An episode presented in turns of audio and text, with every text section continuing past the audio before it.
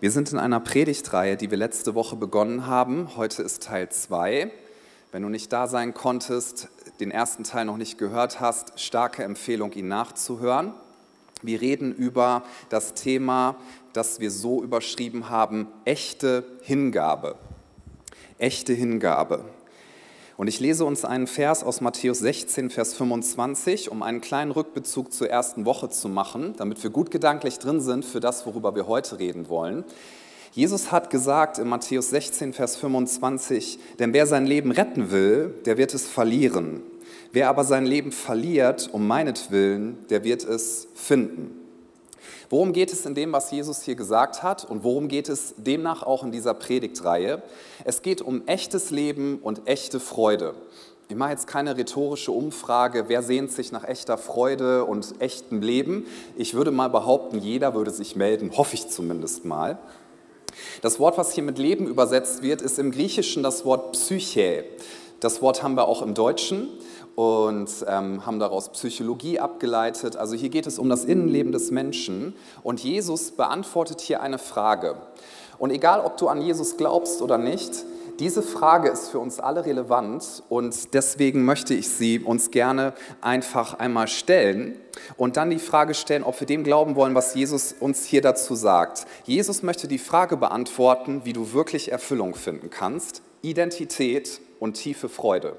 Wenn du sagst, ich würde gerne wirklich herausfinden, wie ich tief erfüllt sein kann im Leben, wie die Rastlosigkeit aufhören kann, wie ich einfach das Gefühl haben kann, ich bin an, angekommen, also ich lebe so, wie es sein sollte. Wenn du herausfinden willst, wie das geht, dann kannst du hier einmal schauen, was hat Jesus dazu gesagt und dir dann überlegen, ob du ihm glaubst. Jesus sagt, wer sein Leben, also seine Seele, seine tiefe Freude, wer das selber versucht irgendwo zu finden, wird es nicht finden und verlieren, aber wer alles hingibt, und da sind wir bei diesem Wort, und sein Leben verliert, der wird es finden. Wir reden hier nicht, das ist eine wichtige Unterscheidung, über Bedürfnisbefriedigung oder über Glück, sondern wir reden über wirkliche tiefe Erfüllung. Ja, Bedürfnisbefriedigung ist vollkommen in Ordnung. Also ich sag mal, wenn du Hunger hast, habe ich auch ganz regelmäßig, dann ist das doch toll, wenn man was zu essen kriegt. Ne? Also ich habe neulich Hunger gehabt, habe den Kühlschrank aufgemacht, da war ein Ofenkäse drin. Ich wusste, ich konnte ihn komplett alleine essen. Das fand ich toll. Und dann fühle ich mich glücklich. Ja. Ich fühle mich glücklich, wenn ich an die Tankstelle komme und feststelle, die Benzinpreise sind heute nicht so hoch. Meine Frau und ich haben ja ein Sabbatical gemacht in den USA, da sind die Benzinpreise nur halb so teuer. Da habe ich mich glücklich gefühlt und ich habe mit den Leuten an der Tankstelle ganz nette Gespräche gehabt. Das, das ist schön. Ja. Ich freue mich, wenn mein Auto fährt und nicht kaputt ist. Geht es noch jemand so? Das finde ich gut bin dankbar, überhaupt ein Auto haben zu dürfen. Also das ist vollkommen in Ordnung. Bedürfnisbefriedigung, das ist etwas Gutes, aber das ist nicht, wovon Jesus hier spricht. Es geht auch nicht um Glück. Glück ist auch nicht verkehrt wenn wir Gesundheit erleben dürfen, das, das ist etwas, das gehört zu einem glücklichen Lebensstil. Oder wenn du Erfolg hast im Beruf, das macht glücklich. Oder viel Geld haben zu dürfen, macht glücklich, aber das ist nicht das, worüber Jesus hier spricht. Jesus spricht über etwas, wonach jeder Mensch, ich würde mal fast sagen, verzweifelt sucht. Tiefe Erfüllung. Und es gibt Menschen, die haben äußerlich nicht so viel Erfolg, aber sind tief erfüllt. Und es gibt Menschen, die haben äußerlich sehr viel Erfolg und sind nie angekommen, sind nie erfüllt und, und flüchten sich in Süchte, in, in Drogen teilweise, in andere Dinge, um irgendwie das zu betäuben, dass sie sich nicht erfüllt fühlen. Und Jesus sagt, wenn du tiefe Freude haben möchtest, dieses Wissen, mein Leben macht Sinn, wenn du deine Identität finden willst, dann musst du, und das ist krass, was er hier sagt, sterben. Dietrich Bonhoeffer hat gesagt, oh Bonhoeffer, jetzt wird's ernst, ja. Nee, also Dietrich Bonhoeffer hat gesagt in seinem Buch über Nachfolge, dass wenn wir Jesus nachfolgen, dass es nichts anderes bedeutet, als dass Jesus dich und mich einlädt, dass wir sterben. Hier geht es nicht um den physischen Tod, sondern hier geht es darum, dass wir die Kontrolle, die wir manchmal denken, dass wir sie haben, wie wir Glück finden, dass wir erkennen, die müssen wir loslassen, um dann Leben zu finden. Und noch ganz wichtig, das ist noch ein sehr entscheidender Rückbezug, Jesus hat nicht gesagt, vergiss dich selbst, gib dich selbst auf, alles ist egal. Das hat er nicht gesagt, denn wir haben in unseren Gesellschaften, also die wir so über die Welt haben, haben wir zwei Extreme verteilt. Ich weiß nicht, ob ihr das so präsent habt oder euch das schon mal aufgefallen ist. Aber wir in der westlichen Welt, wie man das nennt, Wir haben diesen Gedanken, sei individuell. Ja? Du musst dein Glück selber herausfinden. Du bist nicht das Kollektiv, du alleine. Stricke dein Glück, finde es heraus. Das Problem ist nur, dass wenn Menschen auf sich selbst zurückgeworfen sind, dass sie dann innerlich so viel Druck haben, dass sie das nicht mehr aushalten. Und die Depressionszahlen steigen, Menschen kriegen das nicht mehr hin, dieses ständige, ständige Gefühl, ich müsste eigentlich noch mehr sein, ich müsste eigentlich noch mehr aus mir machen und es einfach nicht hinzukriegen, diese Frage, bin ich denn genug? Habe ich jetzt meine Identität genug entwickelt? Und es gibt Gesellschaften, die definieren das anders, die sagen, du bist gar nichts, du bist nicht individuell, du bist das Kollektiv, tu deine Pflicht. Und beide Wege funktionieren nicht. Jesus gibt uns einen Weg, der ist so genial und er fühlt sich krass an, weil das total, ähm, im, im Englischen sagt man counterintuitive, also gegen unsere Intuition ist. Jesus sagt, es geht nicht darum, dass du im Kollektiv aufgehst, es geht aber auch nicht darum, dass du dich ins Zentrum der Welt stellst, weil das hältst du gar nicht aus, da wirst du zusammenbrechen, sondern er sagt, verlier dein Leben, aber nicht einfach so, und das sind zwei ganz, ganz wichtige Worte, um meinetwillen um meinetwillen. Wenn du die Worte umkringeln willst, dann sind diese zwei ganz, ganz wichtig. Um meinetwillen. Wer sein Leben hingibt, um Jesu Sache willen, weil du verstehst, dass er alles für dich gegeben hat, der wird es gewinnen. Der Apostel Paulus sagt in Galater 2, Vers 20, der drückt das aus, wie er das lebt. Galater 2, Vers 20, ich bin mit Christus gekreuzigt und nun lebe ich, aber nicht mehr ich selbst, sondern Christus lebt in mir. Was ich aber jetzt im Fleisch lebe, das lebe ich im Glauben an den Sohn Gottes, der mich geliebt und sich selbst für mich hingegeben hat. Noch einmal vom Wort Gottes her, von dem, was Jesus sagt und was Paulus hier zum Ausdruck bringt. Wenn du tiefe Erfüllung finden möchtest, das heißt übrigens nicht ein Leben ohne Leiden, das heißt nicht ein Leben, wo alles perfekt läuft, sondern wo du weißt, es macht Sinn. Das, was ich tue, dass ich da bin, es macht Sinn, ich habe Identität. Das funktioniert so, sagt Jesus, indem du freiwillig dein Leben hingibst, nicht weil du dich gezwungen fühlst, sondern Freiwilligkeit ist wichtig. Und das Zweite ist, Peace, das Zweite ist, du musst es wirklich tun. Ja, da hat Nike eine ganz gute Werbung gemacht. Just do it. Wir denken oft, Jesus, dir gehört alles, aber wenn es dann darum geht, wir geben in jedem Lebensbereich, tun wir es nicht schließe ich mich selbst mit ein. Freiwilligkeit ist wichtig und dass du es wirklich tust. Diese beiden Dinge. Wenn du es wirklich tust, fühlt es sich wie ein Sterben an. Ich sage ein Beispiel.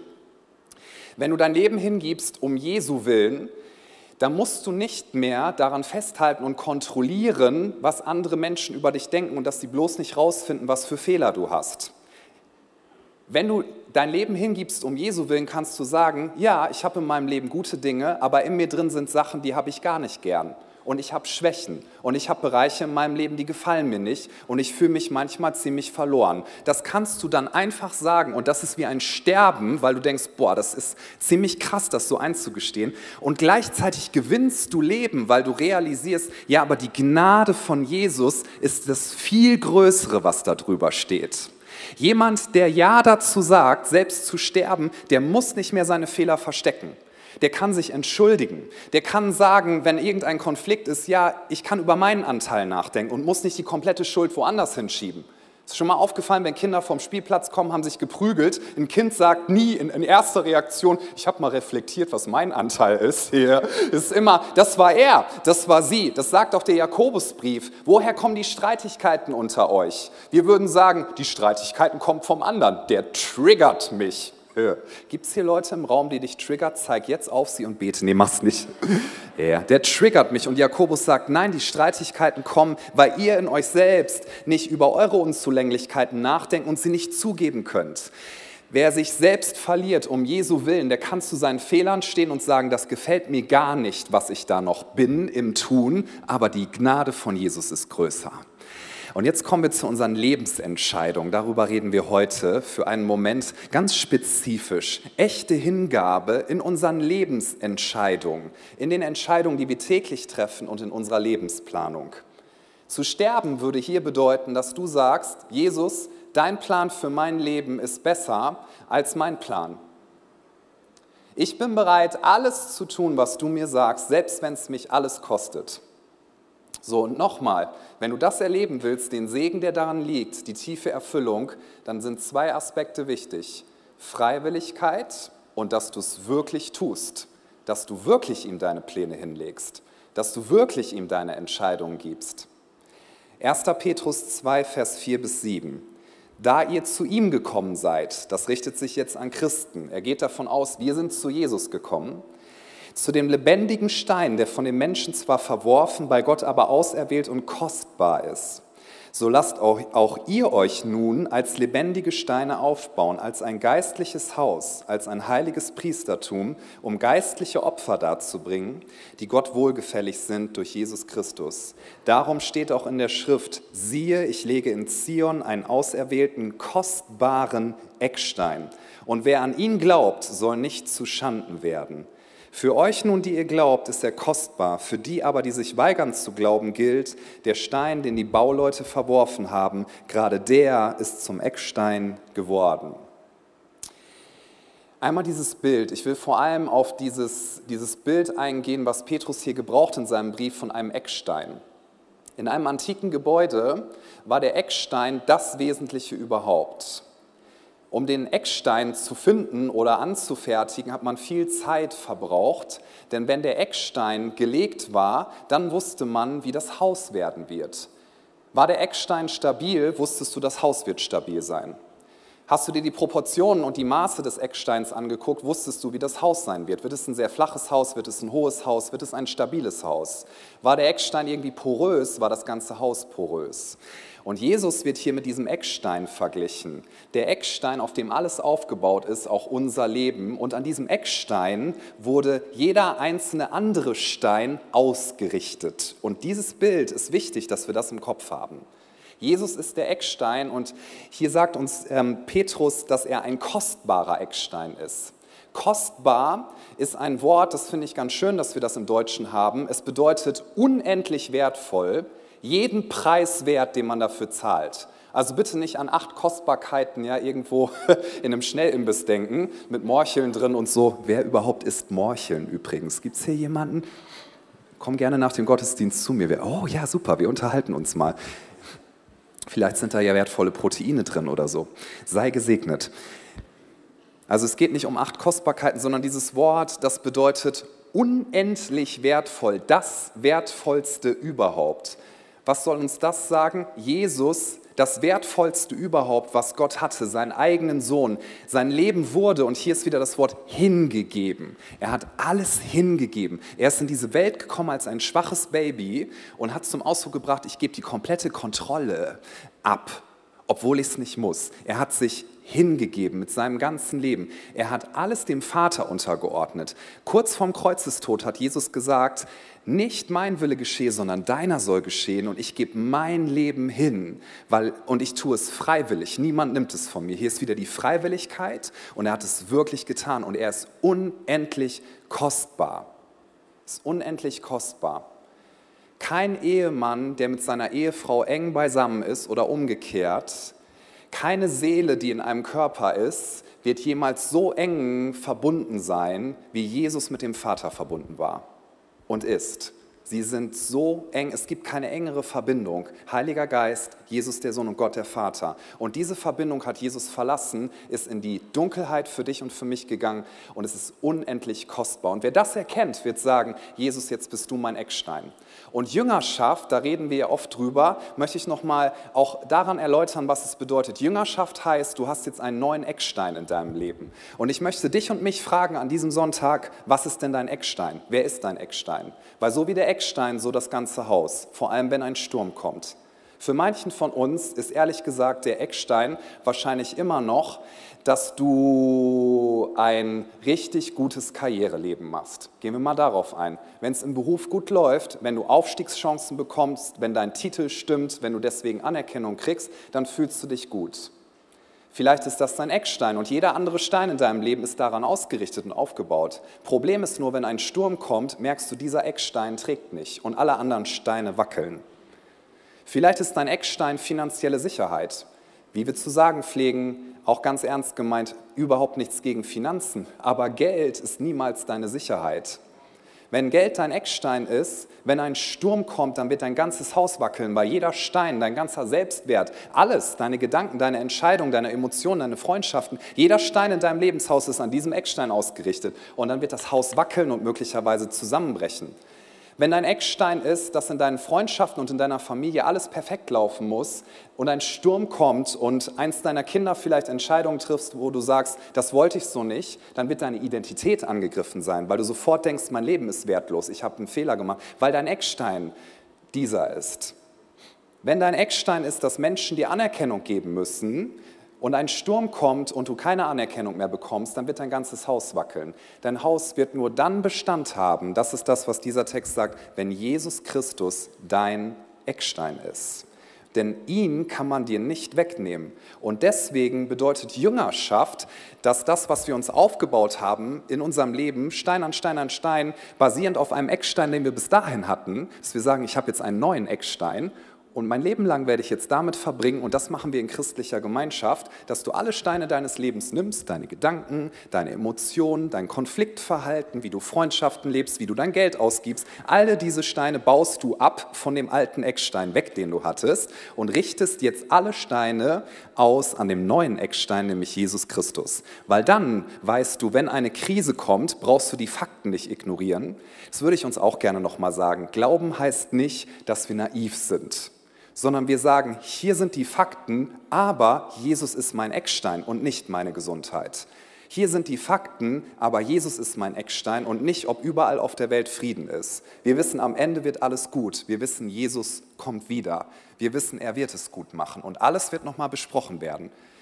Ja? Wenn du das weißt, dann kann kommen, was will. Du brauchst es nicht ignorieren, so komisch. Ja, wir, wir sind nicht, also zu glauben heißt nicht, dass wir ein Hypegefühl haben. So nach dem Motto, lass mal alle Glauben rufen. So, das können wir gerne machen, ist auch nicht verkehrt, das zu rufen, aber Glauben ist eigentlich eher eine nüchterne, realistische Einschätzung der Situation.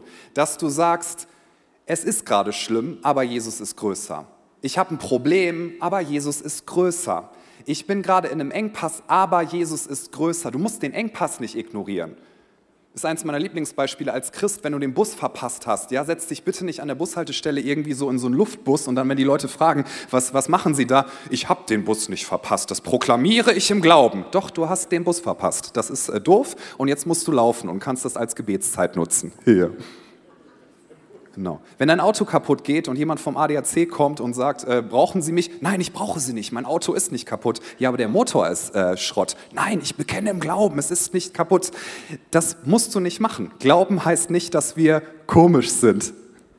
Amen.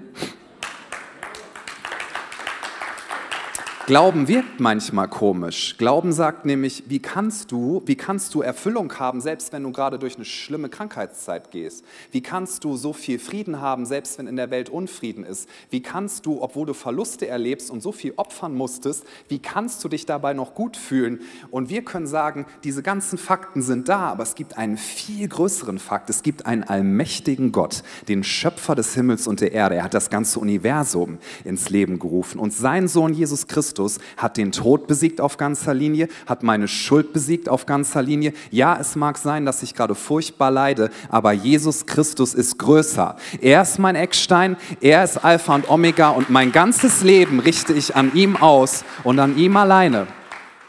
Was bedeutet das für unsere Entscheidungen? Hier steht ja, lasst euch einfügen, als lebendige Steine aufbauen. Das heißt, dass du sagst, Jesus, ich habe verstanden, wie sehr du mich liebst. Du hast dein Leben für mich hingegeben und deswegen vertraue ich dir. Und jetzt gebe ich in den Dingen, wo ich versuche, die Kontrolle festzuhalten, obwohl ich sie eigentlich gar nicht habe, gebe ich alles dir, auch wenn es sich nach einem Sterben anfühlt. Vielleicht ist es ein innerer Tod, aber ich gebe es dir, weil deine Pläne sind größer und ich möchte ein Leben führen, was dir die Ehre gibt. Ich bin ein Stein und du darfst mich einfügen in dein Gebäude darfst mich einfügen in dein Gebäude. Ich habe das vor ein paar Wochen schon mal gesagt, ich wiederhole das einmal kurz, weil das, glaube ich, helfen kann. Ein großes Gebäude wertet den einzelnen Stein auf und der einzelne Stein wertet das große Gebäude auf. Wenn der einzelne Stein aber sagt, ja, ich möchte selber groß rauskommen, ich bin individuell, bist du auch, ja, aber deine Individualität ist nicht das Zentrum des Universums. Man sagt ja heute immer No Front, aber das sage ich jetzt nicht. Du bist nicht das Zentrum des Universums. Am Anfang der Bibel steht, Gott schuf Himmel und Erde.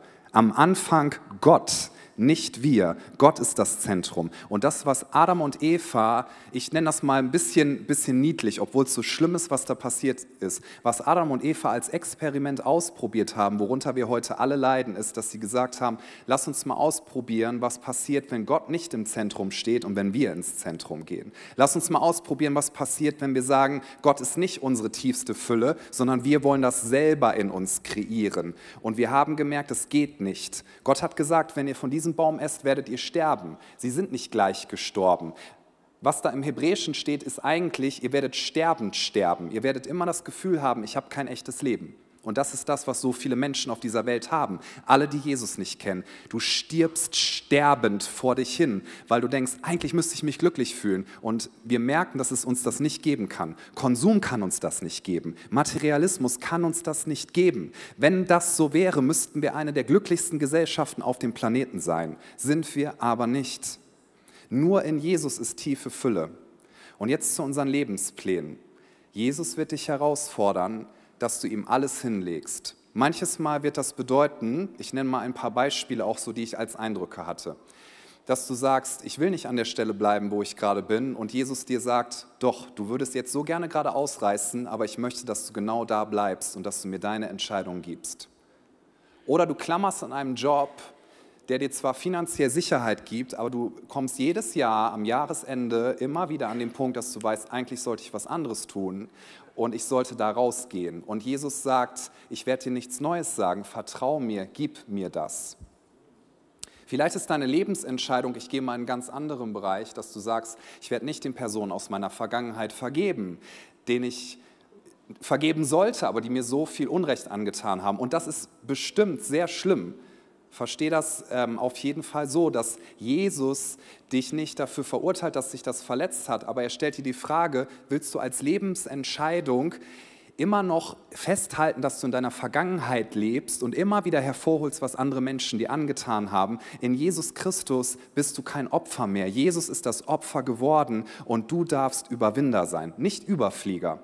Und Vergebung ist ein Weg. Vergebung ist nicht nur eine einmalige Entscheidung und dann ist alles Paletti, aber Vergebung ist ein Weg, dass du sagst, ich richte mein Leben an Jesus Christus aus und ich treffe die Entscheidung, die Vergangenheit liegt hinter mir und ich schaue in die Zukunft. Ich werde mich nicht durch die Verletzung meiner Vergangenheit definieren lassen. Ich werde mich nicht dadurch definieren lassen, was andere Menschen getan haben oder gesagt haben oder nicht gesagt haben, sondern ich lebe, und ich will mal so weit gehen, weil das geben die Texte hierher, ich lebe und sterbe für meinen Erlöser und Herrn Jesus Christus. Und er hat mir vergeben. Ich bin reich in ihm. Du musst das nicht aus dir heraus machen. Das ist ja das, was Jesus sagt. Du kannst vergeben, weil ich am Kreuz gestorben bin und für die Schuld bezahlt habe. Die Schuldfrage ist geklärt. Gib deine Lebensentscheidung ihm hin.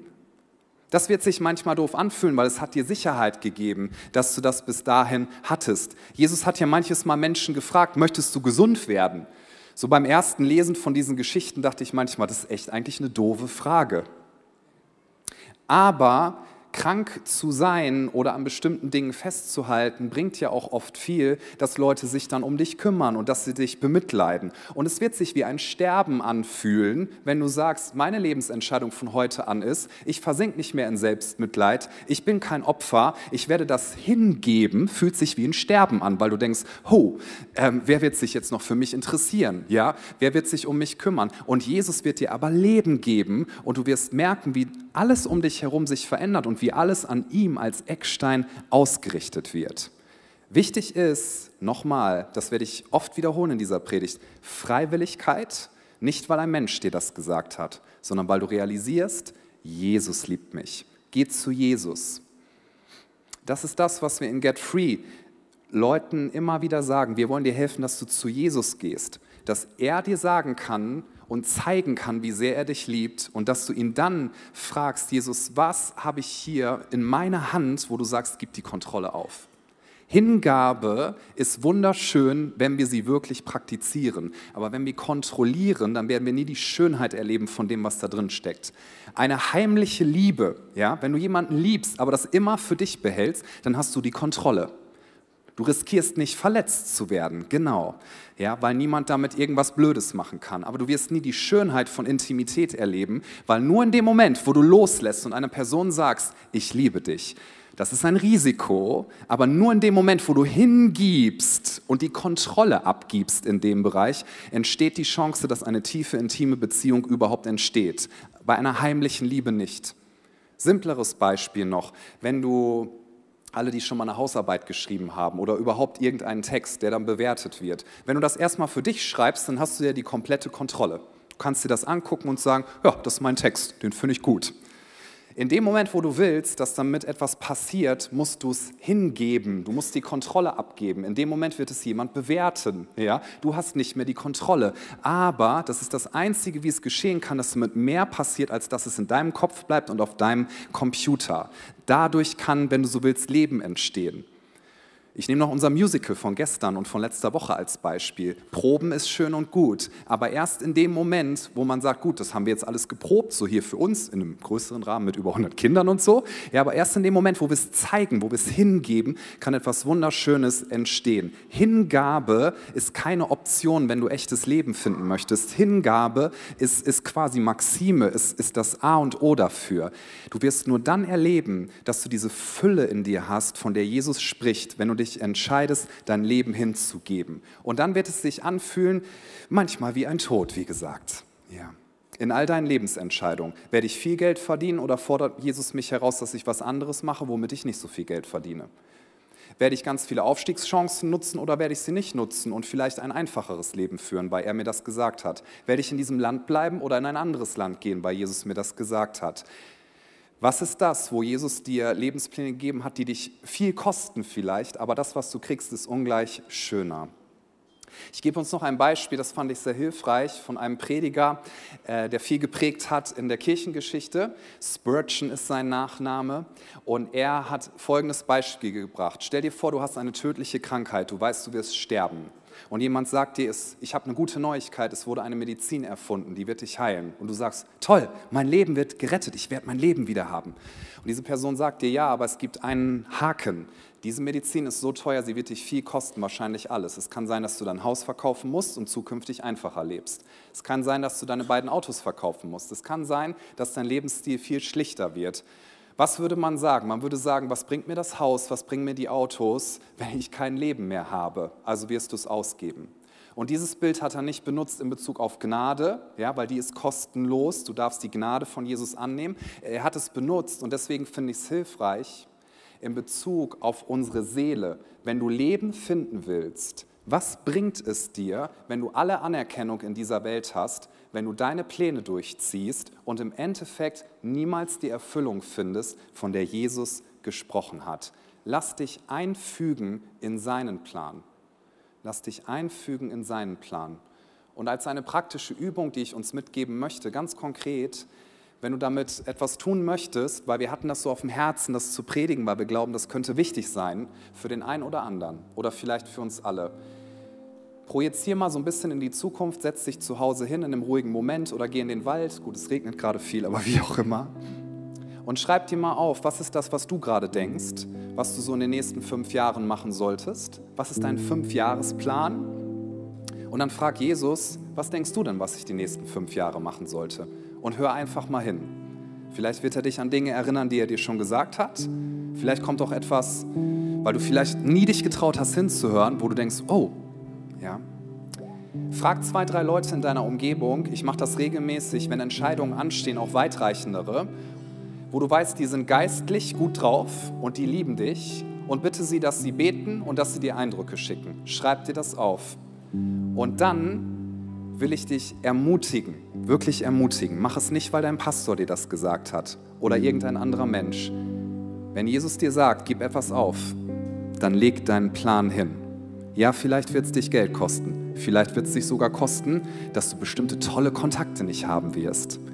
Aber wenn du Fülle findest in Jesus, ist es das allemal wert, weil das ist das, was er gesagt hat. Was nützt es einem Menschen, wenn er die ganze Welt verliert und seinen Plan durchzieht, ich ergänze ein bisschen, und im Endeffekt sein Leben verliert? Die Antwort ist nichts. Es nützt uns nichts. Noch ein Beispiel von mir hatte ich auf dem Herzen zu erzählen. Schon ein paar Jährchen her, da war ich ganz frisch Pastor in dieser Kirche. Hier, da hatte ich noch keinen Bart, doch ich hatte schon einen. Ich war noch zarte 30 Jahre jung. Ach, na okay. Ich hatte eine Teilzeitanstellung hier in der Kirche und äh, habe noch an der Universität gearbeitet und das hat mir viel Spaß gemacht. Viel, viel Spaß. Vorlesungen geben und, und solche Geschichten. Und ich sag mal, das war auch eine super Ergänzung aus dem, was ich hier gemacht habe und an der Universität zu sein. Wenn ich so den Lohnzettel von der Uni gekriegt habe, habe ich gedacht, wow, das ist gar nicht schlecht. Anderthalb Stunden hier unterrichten und ich sage jetzt nicht die Summe, die dann da drauf stand. Und eines Tages hat Gott mich herausgefordert und gesagt, ich möchte, dass du deinen Job an der Universität aufhörst. Und ich habe gesagt, ich dachte bisher immer, ich höre dich ganz gut, aber das bilde ich mir jetzt ein. Ne? Dann bin ich eines Tages zu meinem Professor ins Büro gegangen und mein Professor hat mir gesagt, ich verstehe das nicht, der war richtig sauer. Der meinte, der Dekan des Fachbereichs hat deinen Vertrag nicht verlängert, der kennt dich gar nicht. Und Christian, und das fand ich voll nett von Gott übrigens, alle hier im Fachbereich sagen, dass du einen guten Job machst. Also es war jetzt nicht so, dass er mich dafür kritisiert hat oder sowas. Und wir würden dich hier gerne haben, aber der Dekan, der kennt, kannte mich nicht. Er, mein Professor hat gesagt, der Dekan hat den Eindruck, ich dachte, der Dekan hat den Eindruck, dass du nicht hier an der Uni arbeiten solltest, sondern fulltime in dieser Kirche. Und dann meinte mein, mein Professor, vielleicht möchtest du ja noch mal mit zum Dekan gehen und mit dem diskutieren. Und ich habe in mir drin gedacht, nein, das mache ich nicht. Wenn Gott schon so weit geht, dass er dem Dekan einen Eindruck gibt, dann werde ich das nicht machen. Ich habe dann schon noch gut, kurz zu Gott gesagt, hast du mal den Gehaltszettel gesehen? Ja. Ich weiß noch, ich bin hier nach Oberbarm gefahren, bin zu Friedhelm ins Büro gegangen und habe gesagt, Friedhelm, folgendes ist passiert. Der, meinte, weißt du, Christian, heute wollte ich dich fragen, kein Scherz, heute wollte ich dich fragen, ob du nicht Fulltime in diese Kirche dich reingibst. Und ich habe es gemacht und habe Dinge aufgegeben, ehrlich gesagt, die haben mir Spaß gemacht, aber ich habe es für etwas aufgegeben, von dem ich weiß, dass es ungleich wertvoller ist. Und ich weiß, ich darf in meiner Berufung leben. Und es ist schön, es ist wirklich schön. Ist nur ein kleines Beispiel, aber eins, was ich dir sagen wollte. Ich lade uns ein, dass wir gemeinsam aufstehen, dass wir einmal die Augen schließen. Während wir die Augen geschlossen haben, lese ich uns noch einmal Galater 2, Vers 20. Ich bin mit Christus gekreuzigt und nun lebe ich, aber nicht mehr ich selbst, sondern Christus lebt in mir. Was ich aber jetzt im Fleisch lebe, das lebe ich im Glauben an den Sohn Gottes, der mich geliebt und sich selbst für mich hingegeben hat. Jesus, wir preisen dich und wir geben dir die Ehre. Du hast alles gegeben. Du bist in die Hölle gegangen für uns. Du hast allen Schmerz erduldet. Du hast den schlimmsten Feind besiegt, den Tod. Du bist stärker. Und Jesus, wir möchten unser ganzes Leben an dir ausrichten. Du bist der Eckstein. Das wollen wir niemals vergessen. Egal welche Krise kommt, du bist größer. Jesus, du bist unser Versorger. Du bist unser Herr, du bist unser Erlöser. Du bist der, den wir von ganzem Herzen lieben. Jesus, auf dich schauen wir. Wir möchten dir unsere 5, 10, 15, 20 Jahrespläne geben und wir möchten auch in unseren täglichen Entscheidungen immer wieder dich fragen, was ist das, was du von uns möchtest. Auch dazu möchte ich dich noch einladen. Beginn jeden Tag mit dem Gebet, das kannst du auf deine Art und Weise sprechen. Jesus, danke, dass du mich liebst. Danke Gott, dass du mein Vater bist. Danke, dass mein Wert und meine Identität feststehen. Und Jesus, ich bitte dich, dass du mich heute in meine Entscheidungen leitest. Du kannst alles haben. Alles, was ich bin, das gehört dir. Jesus, wir lieben dich so sehr. Und während alle Augen geschlossen sind, nur ich werde schauen und unser Team, möchte ich dir die Frage stellen, vielleicht wirst du das heute zum ersten Mal entscheiden oder du willst das erneut festmachen, weil du merkst, in deinem Herzen passiert etwas. Wenn du sagst, Jesus, ich verstehe, dass du dein ganzes Leben gegeben hast. Ich verstehe, wie sehr du mich liebst. Und ich möchte dir mein Leben geben, jeden Bereich.